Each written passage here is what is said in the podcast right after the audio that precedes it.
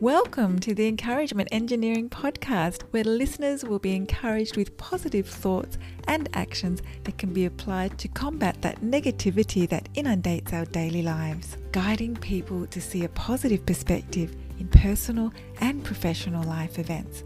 Now, here is your host, Bob Brum, the Encouragement Engineer.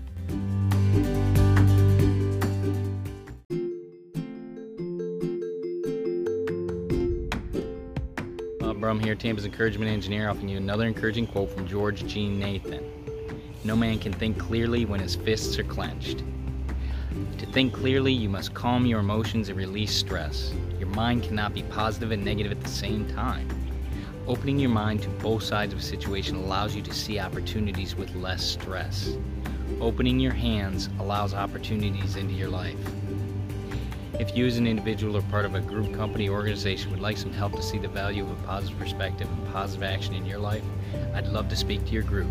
Feel free to contact me at my website at www.bobbrumspeaks.com or email me at contact at bobbrumspeaks.com. I also encourage you to subscribe to my podcast, the Encouragement Engineering Podcast, played on iTunes, Spotify, Google Podcast, Radio Player Breaker, and others. And feel free to check out my YouTube channel as well so you can get more daily encouragement.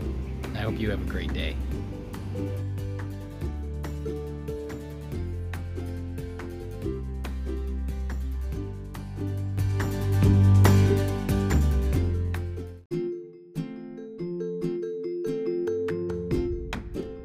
Thanks for joining us on the Encouragement Engineering Podcast. To learn more about the services Bob provides, please visit his website at bobbrumspeaks.com for more information. And please feel free to share this podcast to your friends.